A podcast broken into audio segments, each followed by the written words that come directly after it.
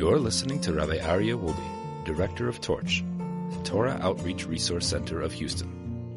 This is the Jewish Inspiration Podcast. I've said this many times diets are very similar to our spiritual growth. A diet, you're trying to lose some weight. What do we always say? I'm going to start my diet tomorrow. You can't start a diet tomorrow. You have to start a diet today. You know why we push it off to tomorrow? Because right now it's very comfortable eating what I want to eat. Tomorrow it's going to be less comfortable. It's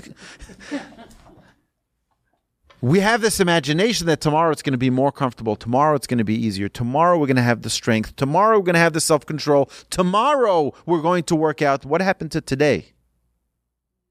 You know what they say? Today is the tomorrow you spoke about yesterday.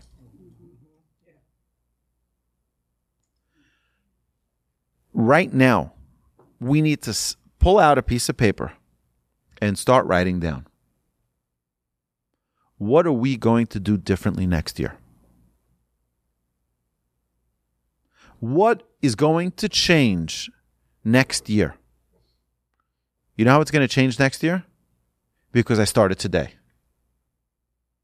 You don't suddenly become disciplined with your eating you don't become suddenly disciplined with your spirituality. Today is the day we take control and we say, That's it. I'm going full throttle, bringing change into my life today. Zehayom. This is the day. Tchilat Maasecha, the beginning of your actions. This is in the in the prayers on Rosh Hashanah Yom Kippur, it's referring to Hashem's creation, but I think it's a hint to us. Today is the day that you begin your change, your actions. Zehayom. Don't wait for another day. Don't wait for another day to transform and say, "Oh, then I'm going to change." If you don't do it today, you're not going to do it tomorrow. If you wait to start your diet tomorrow, it's never going to happen.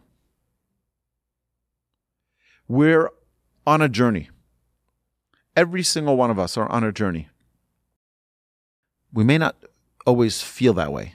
Feel like, oh, we're dealing with our careers, we're dealing with our lives, with our family, with our children, with our parents, with our health. We're dealing with many different things. And we get busy being busy. This is the time the beginning of the month of Elul is the best time on earth to say it's not going to be someday. It's going to be today. Zehayom, Tchilat Maasecha. This is the day that we begin action.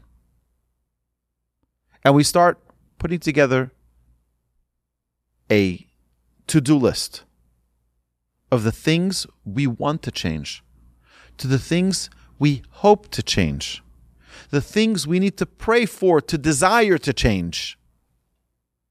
It was a man who came once to his Hasidic Rebbe, and he says, Rebbe, my heart is a heart of stone. A heart of stone. I don't feel anything. I'm trying to get to Rosh Hashanah Yom Kippur, feel something. I feel nothing. Heart is a heart of stone. It just doesn't mean anything to me. So Rebbe says, I can't help you. So he starts pleading with the Rebbe. He says, Please, please, do something for me. Do something. Break my, take a hammer and break my heart. Do something. Wake me up. I can't help you. So the man starts pleading and pleading. He says, Please, just awaken my soul. Do something to wake me up. And he starts crying. Please, please, make me feel something He says, ah, now we're talking. Now we're talking. The desire to want to make change is the first step. The desire to have a heart that's feeling, that's connected, that's something we can pray for too. It's not that one day we're just feeling this feeling of connection. No, no, no. We ask Hashem, Hashem, I want to feel connected. Hashem, I want to pray. You know what we say at the beginning of the Amidah? Every time we open up our mouths to pray, we say, Hashem, sefatai tiftach, ufi yagid tehilatecha.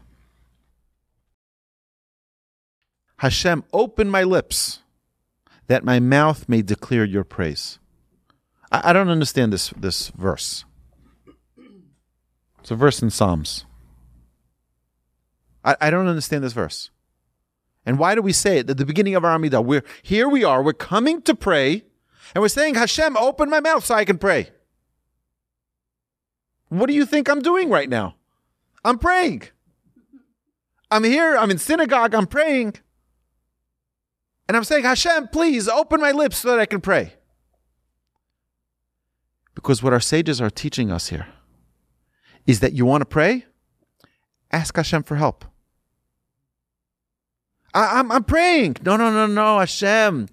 I want to really feel connected in my prayer. I don't want to just say words. Open my lips. I want to feel that connection. I want to talk to you, Hashem. I need your help.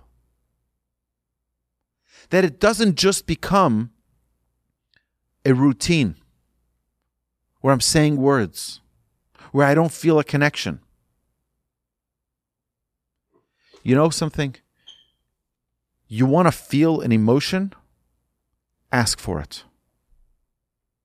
When I when I learned about Hanukkah last year, it was 30 days before Hanukkah, I opened up a book talking about how to get ourselves ready for Hanukkah. Hanukkah, we're bringing unbelievable light into the world. Not only the light of the menorah, but that's metaphoric of the light we're bringing into the world. So the book I was learning with my study partner said the most fascinating thing. You want to feel the light of Hanukkah? You want to feel the connection? Ask for it. Say, Hashem, I don't want this to just be another Hanukkah menorah lighting. I don't want to just stand there like every year I like every year, I stand there and I light my menorah and I light my menorah one day after another, and we sing the same songs and goodbye. I want to feel a connection with you, Hashem. So, you know what he says to do? Ask Hashem for that connection. Hashem, I, w- I want to feel it. That's part of our preparation for the high holidays.